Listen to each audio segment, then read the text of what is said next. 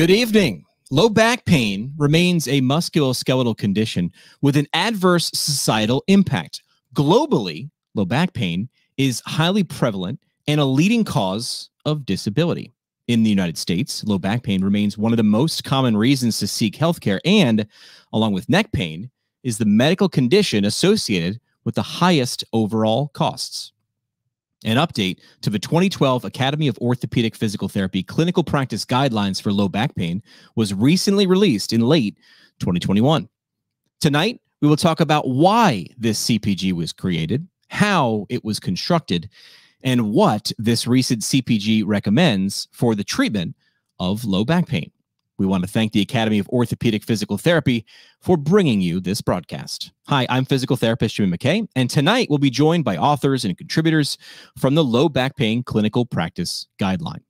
That CPG can be accessed right now at orthopt.org under the Clinical Practice Guidelines section, along with other resources that can help expand your orthopedic practice.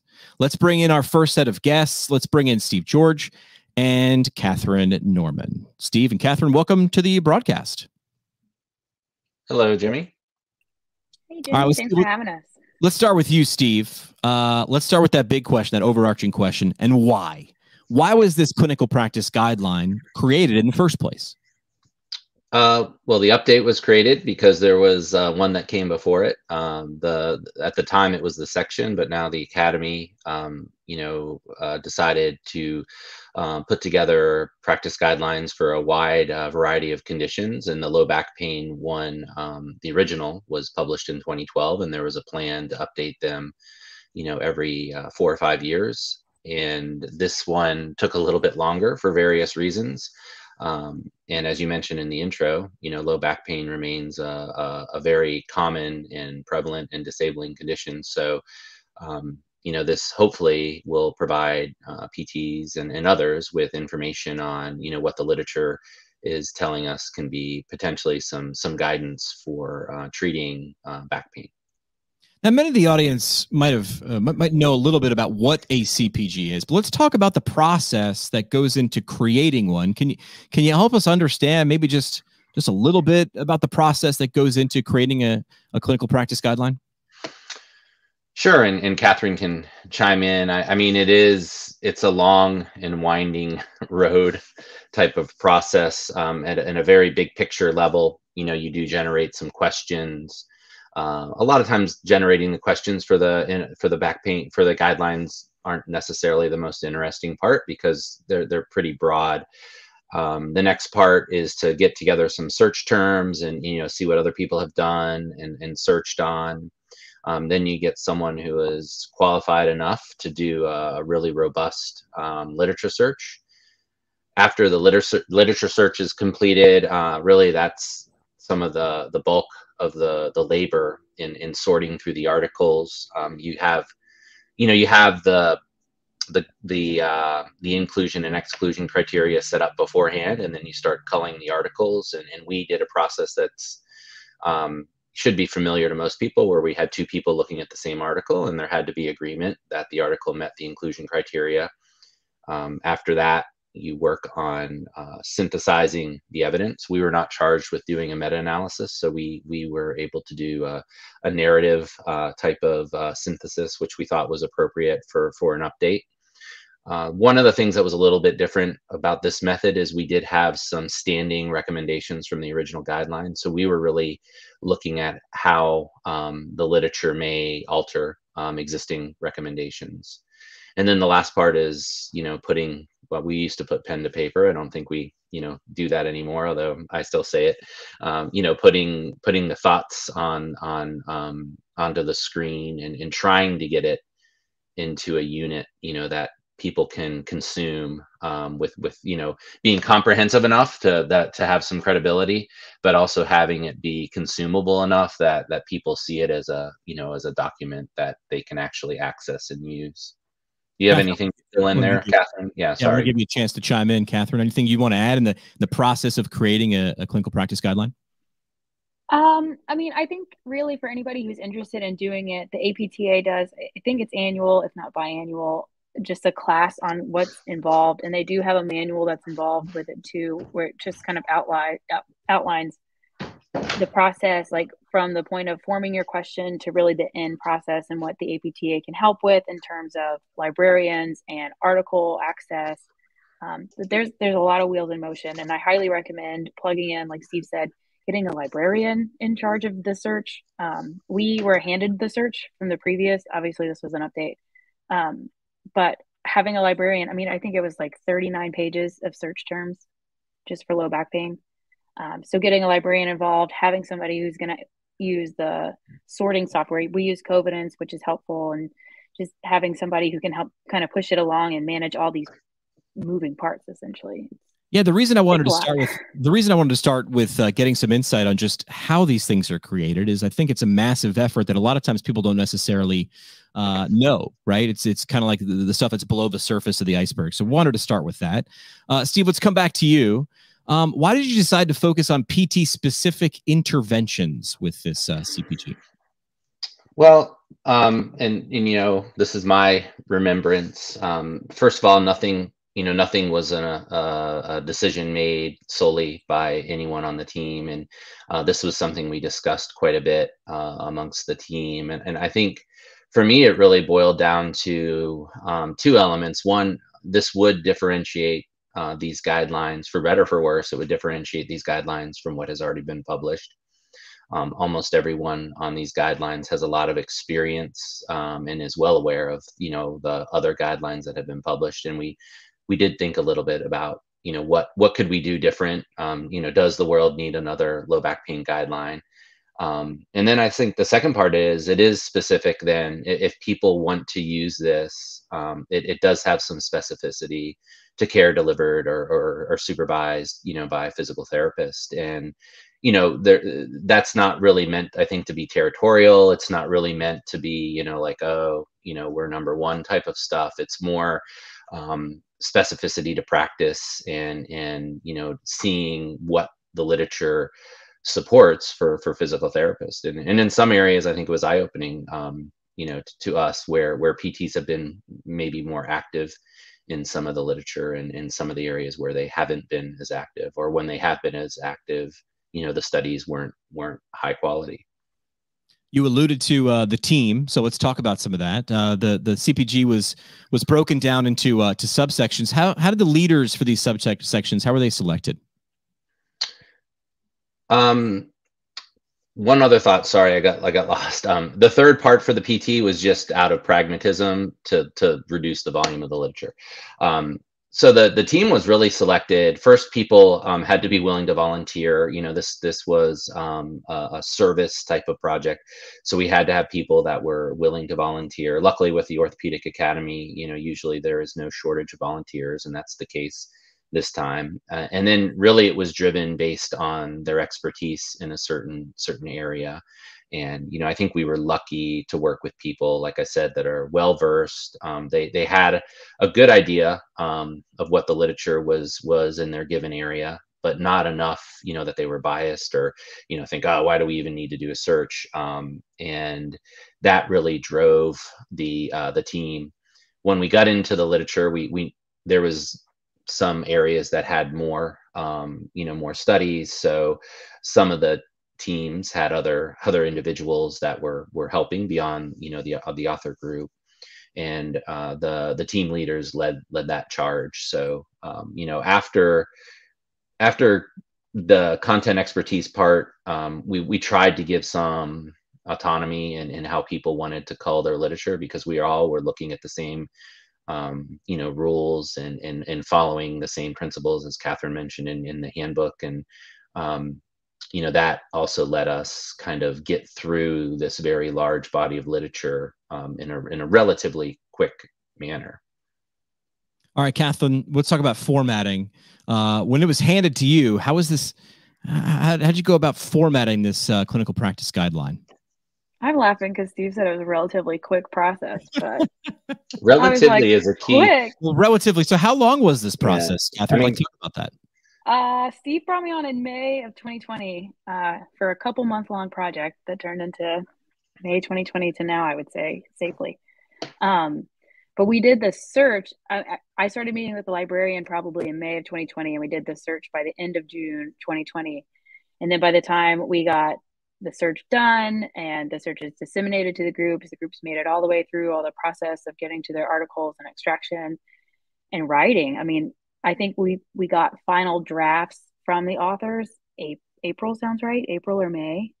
So it, I mean, it does take about a year to get through all of the literature, make it through. I mean, you, there's going to be a ton of questions that come up. Is this should this be included, or what what bin should this go in, and how should this be managed? And so, and you have to do everything else that is kind of CPG, all CPG mandated. So that's like the strengths of evidence, the grades of the evidence, the tables that go into it, and all that kind of stuff that you see universally in all the CPGs for those people who read every single one that comes out.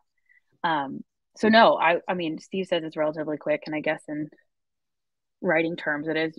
You know, you have a year to do it, um, but it's it's a busy year, and so you know, getting kind of balancing act between what you know these really experts in their field everybody on this paper and then managing it with like okay this is how you do a systematic review and then making sure that it satisfies kind of these APTA guidelines, which are actually handed down from the Institute of Medicine um, from many years ago. They did a uh, CPGs, why they matter, we can trust them, and that was about 2011 um, that they mandated that. So like every healthcare profession is supposed to do that.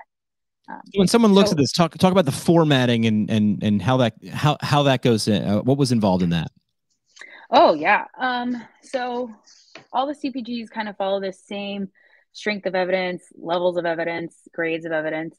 Um, so what happens is, you know, the authors have to go through and they have to cull through the literature, see what can be included and excluded. And again, that was handed down to us from the previous one with some changes just because things change over time. Um, so once they get all that evidence down, then they have to look through these articles. And again, I mean, with low back pain, there's 80,000 articles that were included. Um, so they have to look through, see which ones were included. And we only took the highest level just because there was so much literature and because we're trying to just give the highest level evidence based practice. Um, so going through all that, we have to make sure that everybody's kind of on the same page as far as like, well, is this an RCT? Do they have enough people? Is the follow up period long enough? And so that extraction period really dictates these grades that you get. Um, and so, you know, managing all the people who are writing all this, coming back together with questions, having these team discussions. Um, it is quite the process because you have to make sure that everything is kind of meshing together while still being relevant to time. Um, and, you know, the other author leads will talk about how they get these articles and kind of fit them into these boxes. It's like we're given, okay, this is the framework, and you have to make it fit so other people can understand it. Um, and so there's just rules that are handed down from CPGs in general, AOPT CPGs. And, um, it's actually quite the process just to make sure that it's uniform across all conditions. And that's the reason I wanted to ask some of these questions at the beginning of this broadcast and this video was uh, I wanted people to understand sort of the scope and the, the, magnitude and the size and the length of time, the amount of work and attention and care that go into creating a clinical practice guideline. Uh, Catherine, Steve, thanks for kicking off the show. We'll bring you guys back in uh, just a minute. Let's bring in our uh, our next group. Uh, Mike, Sheri are going to come in along with uh, John. Welcome to the program. Hello to this Jimmy trio. Thanks for joining the broadcast. Thanks for having us. Thanks for having us, Jimmy. All right, let's start off here. Uh, Mike, we'll start with you. Manual therapy got a lot of attention, especially on this thing uh, called social media, uh, in spe- specifically the thrust, non-thrust manipulation. So, just from where you were sitting, you were involved with this. Uh, you know, what, what would you say to that in terms of the amount of attention and the type of attention uh, that this was getting online? Well, yeah, just to ask a question back. So, what specifically is popping up? What's the attention about? Well, I think whenever something comes out, especially something as robust as a, a, a clinical uh, practice guideline, uh, everybody's going to have their own opinion. They're going to they're going to nitpick, they're going to cherry pick, and they're going to tear things apart. And I think one thing that struck me while things were going back and forth on social media was there was a lack of response or the ability to respond directly from people like you guys who are part of putting it together. So that's why I wanted to start start off. Was there anything that you wanted to, uh, you know, anything in the record you wanted to to correct, or anything you wanted to point out? Well, the only thing I'll point out is that as much as there is controversy about thrust versus non-thrust mobilization techniques, the literature pretty much shows they're about the same. I mean, they're both effective. One's not does not appear to be better than the other. There isn't a lot of literature that directly compares a thrust versus a non-thrust procedure, right? So um, there's really not a lot of difference there. So I don't understand what the big debate is. They're both effective. It doesn't seem to matter which you use. Perfect. Anything else? Anything else that, that you were hearing or responses that you were getting directly or that you were uh, you were reading in passing that you'd want to address? Yeah, well, you know, it's probably no surprise that everything we looked at, and Sheri and John will probably speak this too with exercise, the rehabilitation literature is very messy, right? It's not clean like you're looking at um, treatment A versus drug A versus drug B, or 100 milligrams of drug A versus 200 milligrams of drug B.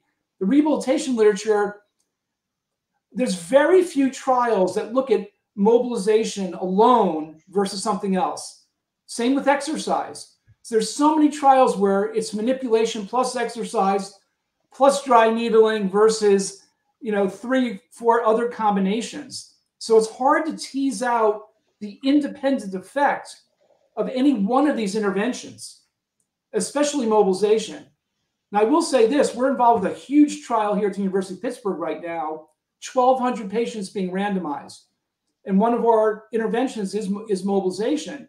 Um, it'll probably be the largest mobilization trial ever done 1,200 patients.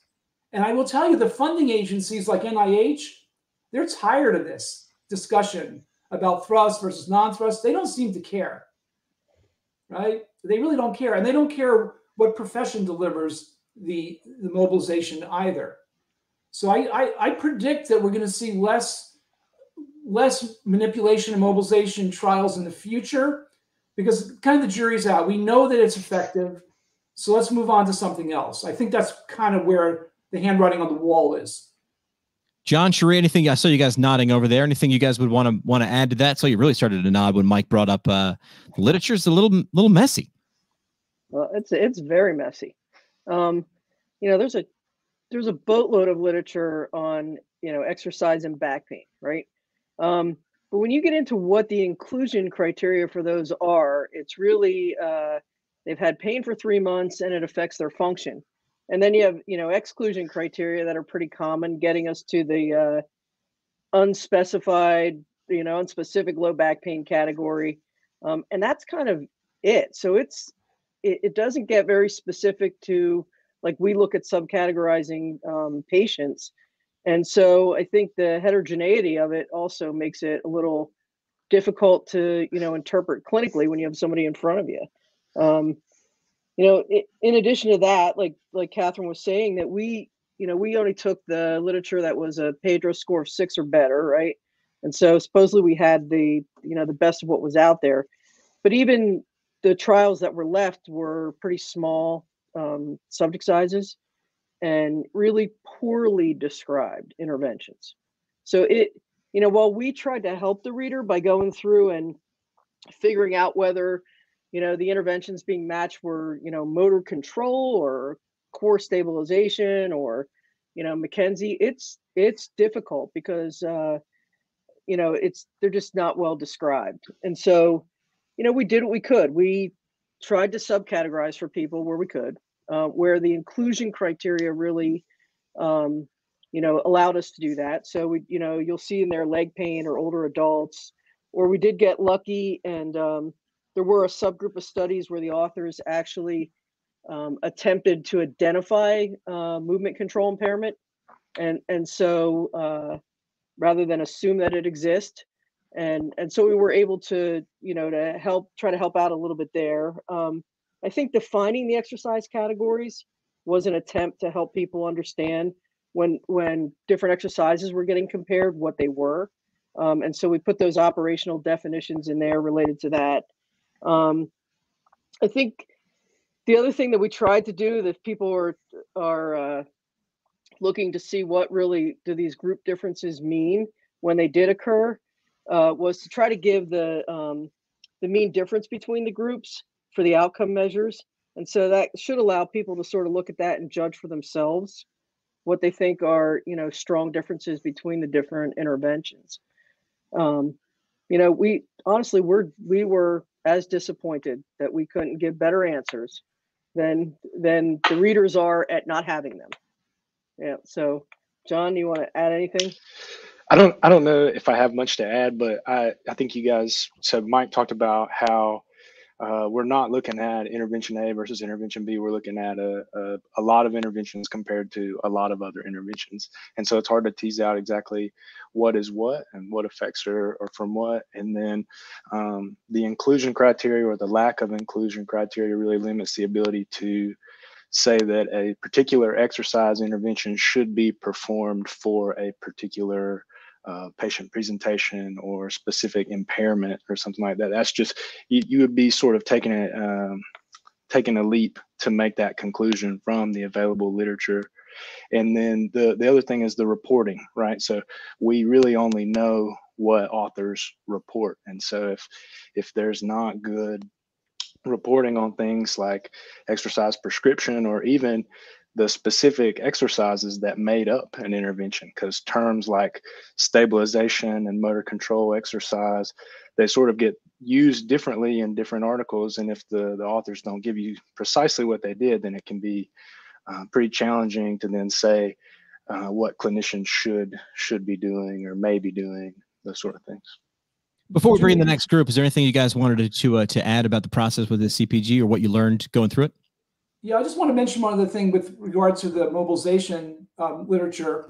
Um, just what, like what Sheri and John were saying, the problem, the big challenge in the manipulation and mobilization literature is lack of description about the procedure that was done and the dosage, right? So we have trials where they say we did spinal mobilization. That's it. There's no description. You don't even know if it's thrust or non-thrust. Some studies used a single mobilization or manipulation. One session, one manipulation. Others do 20 manipulations over 12 weeks. And we're supposed to com- compile those together. So that's one of the biggest challenges is, is, is the lack of the authors describing what they do carefully enough. Uh, yeah, sure, anything else? Yeah, the other thing I would caution the readers on a little bit is you know, some of the differences uh, when we did find significant differences between the groups um, is a function of you know what the comparator was, right? So if it's against nothing, heck, exercise looks great, right? Um, larger effect sizes, but when it's against another intervention, um, those tend to be smaller. So if you look at the within group change, you know those looked good. Didn't matter which exercise approach, um, but you know that that impacts that between group difference thing. And and in some cases, I honestly think that we were matched. We were we were looking at at prescriptions that didn't progress the exercise versus the other exercise where was progression. And I think some of the time it was the progression itself, right? The exercises, the two groups were so close that it was the fact that one got progressed and the other one didn't that actually made the difference. Um, you know, and that's just from reading it, not, you know, having any hard evidence on that. But so I guess my take on message is progress your exercises, please. Love that. Uh, Sheri, Mike, John, appreciate you stopping by to share some insight as well. We'll bring in our uh, next set of contributors. Let's bring in uh, Trevor and Jason. Gentlemen, welcome to the broadcast. Thanks for having us, Jimmy. Thanks, Jimmy. All right, guys. You have more of the newer literature, and a lot of it combined with other sections within the CPG, such as patient education plus exercise or classification specific exercise. You know, whichever one want you go first. My question is, how do you sift through those findings? Where do you where do you start, and how's that work? I'll, I'll go ahead and start us off. Um, I think you know I, I was charged with uh, with classification, and I think one of the things that we were really looking at is studies that included a uh, classification scheme in terms of how clinical decision making was was being made in the study. Um, and it could have been a classification scheme compared to something else or another classification scheme. Um, so from my perspective, that that's really what we were focusing on. If there was a classification scheme being used. Um, those were studies that kind of fell into my bucket. But you know, as Trevor will probably allude to, there were some cases where you know we had to go back and forth with other um, subgroup leads to kind of decide, you know, is this really a classification study or is this fall really into the bucket of, of manual therapy or exercise? Yeah, I, I, think the challenge with the education piece, and that's the one that I was charged with, um, is really twofold. Um, the, the, first was how do you define education? We've already talked a little bit about the heterogeneity in some of these treatments, and um, education is certainly that. Um, there, there really is no standard way of educating, at least that we found in the literature. And so it became very difficult um, to define education succinctly. Um, there are some interventions that are very clearly education, so teaching patients about their back pain or helping them to understand um, the importance of staying active. And then there are others that um, have some educational components, but aren't really education in, at their core. Things like like cognitive behavioral based um, treatments. And so we weren't really interested in in those. So so say for instance, cognitive behavioral based therapies wasn't really the the um, intent of our search. And so we were were somewhat restricted in in what we considered education, which also restricted um, the, the literature bank that we had access to. Um, the second challenge was that a lot of these educational strategies are commonly used as control interventions for many trials, and, and, and Jason was was just alluding to that. So it's uh, you know they're often compared to some active treatment and in these designs, it's really difficult to isolate or disentangle the effects of education uh, alone unless there's there's a no treatment arm and in many of these trials um, that that's uncommon um, so you know very seldomly do we see these educational strategies as a, as a primary um, intervention of interest compared with a different educational strategy or no treatment. And and that's that's challenging. And it makes it difficult for us to to figure out you know exactly what the benefit of education is. The one exception to that i would say is the pain neuroscience education um, literature which um, there's there's been a, quite a bit of growth of that over the last 10 years or so and we were able to make some recommendations there that were not available in the previous guidelines Excellent. Uh, next question for both of you. We'll go with Jason first, then Trevor. You're both health systems researchers. What would be ideal next steps for this CPG, in your opinion, to promote best practice, maybe even across disciplines? Jason, what do you think? Yeah, I think that's one thing that, that I personally am pretty excited about is is really testing these clinical practice guidelines and you know now you're talking more about implementation and and that's a whole nother challenge in of itself um, we recently completed a study that'll be published next month in in JOSPT, where we we really looked at implementing neck pain guidelines for physical therapists as well as the um, the older low back pain guidelines. And you know, it's it's challenging because in terms of outcomes that you are interested in implementation studies, um, they can really cover a, variety of domains. Um, some of them being related to clinicians themselves right? What are the clinicians' perspectives? What are their behaviors related to the guidelines? But then also patient outcomes. And a lot of times, those outcomes don't really all flow in the same direction um, because it is a challenge, right? To actually get in there and see what the clinicians are doing and how is it different from what they were doing before.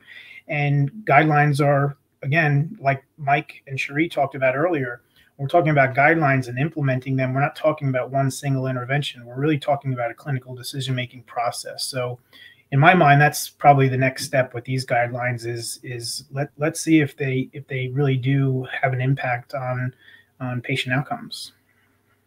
Trevor, your thoughts? Yeah, I, yeah, yeah, I would I would agree with that. And I think one of the additional challenges is that you know many medical disciplines, physicians still don't see physical therapy as um, best practice for low back pain or understand the benefits that physical therapists can provide um, in the treatment of low back pain. And I think one of the, you know, potentially the, the, the best way that these CPGs could be used to promote best practices to demonstrate um, to these other disciplines exactly what they can expect when they refer a patient to um, to for for physical therapy.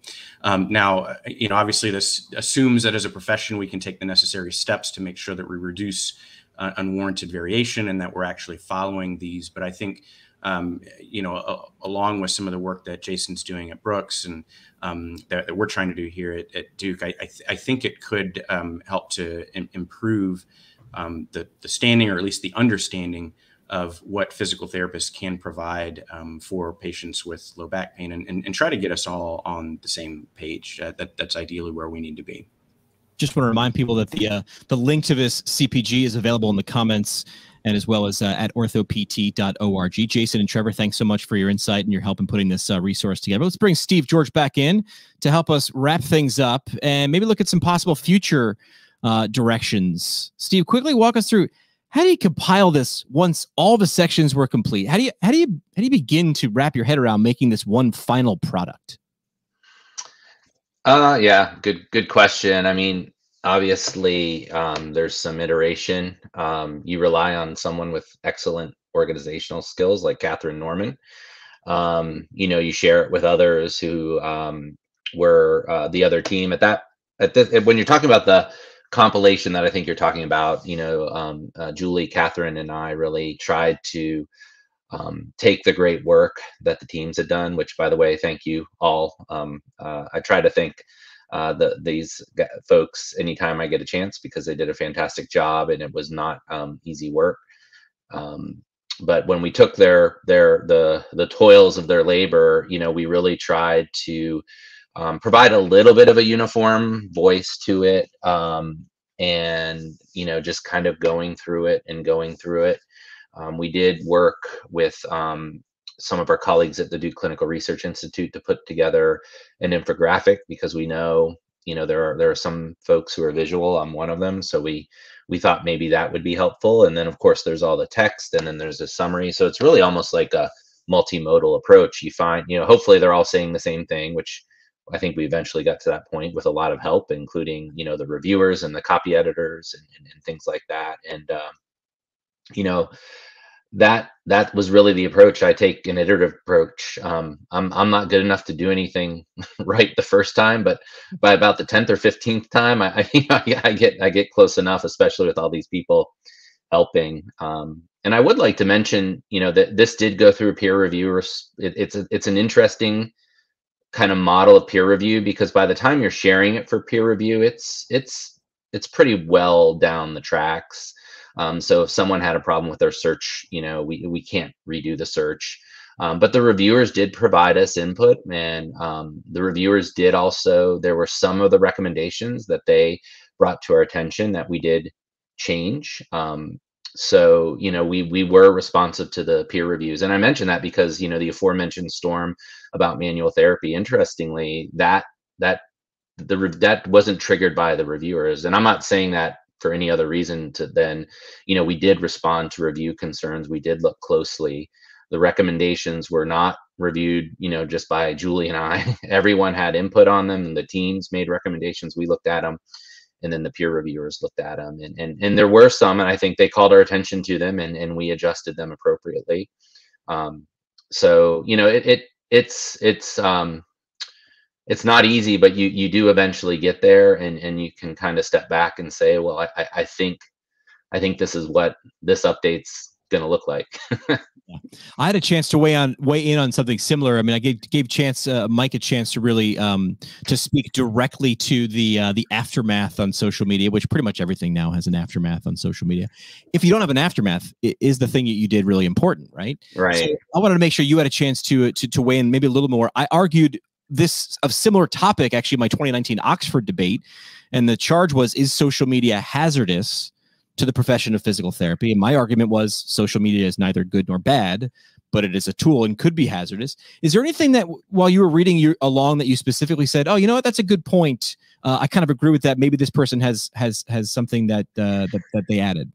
Yeah, I think um, you know there was one one voice in particular um, that uh, you know uh, Geronimo uh, was was someone who um, we had um, a past connection. Some of the people on the team, and and I think uh, he brought up some really good points about um, the process that we went through, and and I think you know one of the things that was really interesting is obviously some of the things on social media popped up quickly enough that it was clear you know people didn't read our process and i'm certainly not expecting everyone to read you know the entire process but i I feel like once people understood, you know, the process that we did and uh, that it does differ from other guidelines and we're looking at a different body of literature you know then then once you are okay with that like our process is different our studies are different so our recommendations were different too like that's that's you know that's ebp 101 right? If you have a two different systematic reviews and you go back and they have different studies then they're probably going to have different recommendations. So you know i think and and of course there are some people that held on till the very end and and those i think are the folks that you you think well maybe those are the hazardous folks but i i agree with you. It's a tool. I think overall you know there were some harsh eh, early reactions. The people who were maybe um, a little bit modifiable. I'd like to think maybe they still don't like it, but they understand it, and, and it wasn't such a you know eyesore. And then there's always an extreme person, you know, or people who aren't going to like whatever right. was published in, you know, um, and there was some accusations i'm not a huge social media and i had a lot of enabling by uh, folks you know there was there was some accusations of tweets being asked to be deleted and you know, we we said it before, we'll say it again. No, no one on the author team asked anyone to delete any tweets. We stand behind our work 100%. We gave each other a hard time over things. You know, we we um, we feel pretty confident that this is a reflection of the body of the literature that we extracted and, and summarized. Um, you know, is it a meta-analysis? No. You know, did we there there are some different ways to do this and you know maybe the academy wants to do that maybe that's a good idea for the academy to think of in future to provide the resources that are needed to do a meta-analysis in an area like low back pain where you know you probably have enough studies but you heard it from mike you heard it from Sheri, you heard it um, from john the heterogeneity is real you know i, I think I, I think the the meta-analysis sounds really good and i think in a more narrow area excuse me you might be able to but when you look at how broad these practice guidelines are intended to be, um, it's a challenge. And that was the we had this discussion in late 2021 in terms of putting this broadcast together with the authors and contributors tonight was just an opportunity to pull back the curtain a little bit, and let people know, and maybe kind of remind them like this is different. Make sure you understand what was going into this CPG before you're you're you're digging too deep into what came out of it. Yeah, I think so, and and um, you know, I I have no problem with people who disagree with the recommendations. Um, we're happy to, you know, like you said, provide more information, and I think we've done a pretty good job, you know, yeah. talking to different folks through different media. But you know, we we stand behind uh, the work, and and the team I think did an excellent an excellent job. All right. Uh, you mentioned possibility of maybe a meta-analysis, but uh, final question for tonight looks to the future. What's next in your eyes for this particular CPG?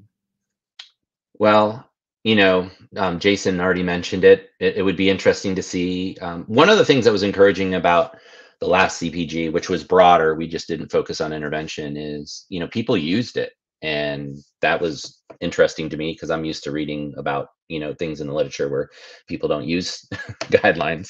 So people use the guideline and, and they used it in different ways maybe than than we thought. And i think that's what i look forward to is like what do people who are who are seeing patients every day or who are involved in healthcare systems that want to provide you know care models what really creative, cool things are they going to do with this to help people get better non-pharmacologic care? I mean, that's what it boils down to is, you know, who are the people who are going to use this to, um, you know, lead to clinical actions or clinical pathways that increase exposure to non-pharmacologic care. Um, and if that's delivered by PTs, great. You know, Mike's already mentioned if it's delivered by other providers, great. I think, you know, that's really what we're interested in. Um, in, in a very big picture sense is can this who how are people are going to use it? And um, how are they going to use it in ways that we didn't anticipate?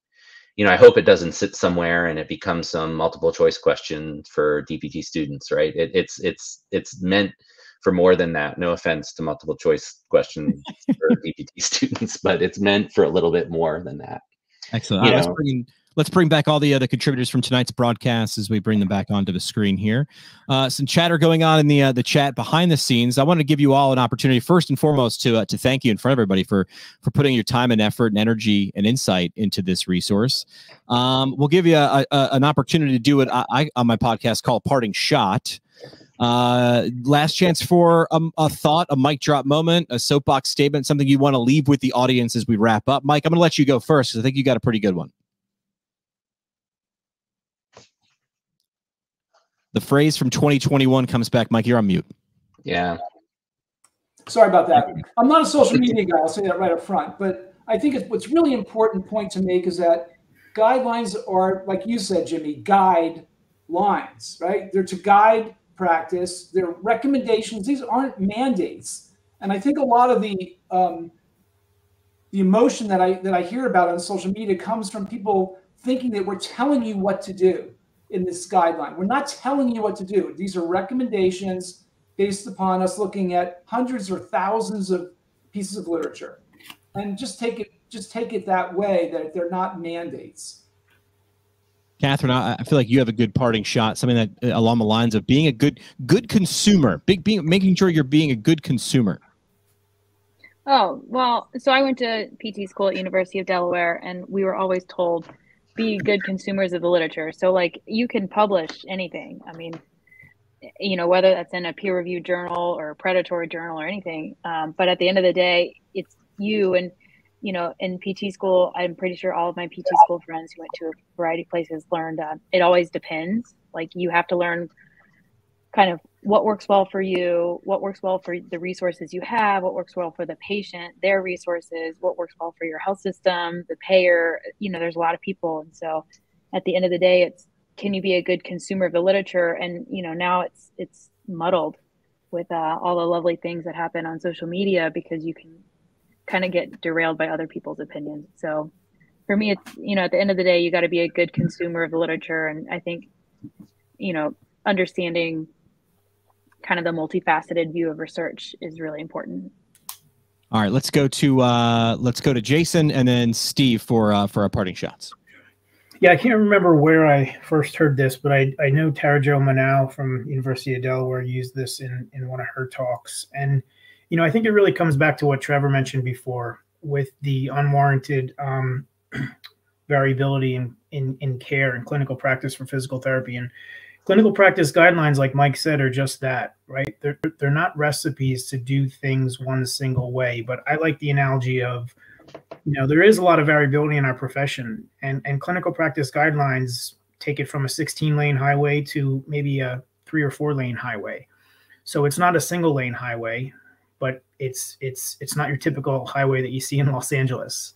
So I, I think that's another important point, and um, I use that analogy all the time. All right, Steve, let's have you wrap it up for us with uh, your parting shot. Sure, and and I'm going to do it without invoking the University of Delaware. So take that, you blue hens out there. Um, I think uh, you know if you're looking, if if you're a researcher, if you're a clinician looking to do a innovative care pathway don't ignore the knowledge gaps part of this i mean there's basically how to information on on what needs to be done to improve the quality of the literature not the quantity the quality and you know you heard from um, some of the specific areas uh, uh what was lack, lacking you know the the specificity of the inclusion exclusion criteria the inability to subgroup the poor um, you know description of interventions. And then i will add you know a lot of studies with very short follow-up time. Um, so if you are looking at, at like how do i make a splash? And i'm like you know research career clinical career path you know where, wherever you want to express yourself. Um, i think there there is a lot uh, to be seen in those knowledge gaps because that's not telling us what's there you know that's outside of the recommendations. That's what's telling us you know what what would what we would have liked to have seen or, or what we think may need to be seen. And you know we're not supposed to recommend what future research to be done but it doesn't even take reading between the lines you know to look at those knowledge gaps. So and Excellent. you know i think we talked about those and that we thought that was a really important part of the the guidelines and and um, we tried to ch- channel Sheri, I think, a little bit with her, you know, her um, what can we call it? Disgust, Dr. Silfies with uh, with Sonia Johnson. Yeah, you know, some of the disgust. Okay, yeah, you know, okay. I, I, I, do not want to mild.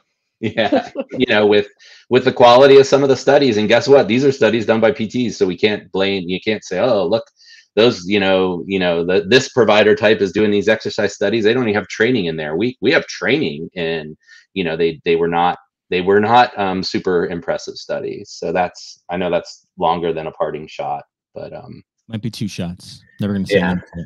that's right. All right Again, the uh, low, pack, low back pain clinical practice guideline can be accessed now at orthopt.org under clinical practice guidelines, along with other resources that can help expand your orthopedic practice. On behalf of the authors and contributors, as well as the Academy of Orthopedic Physical Therapy, thanks for listening. Thank you.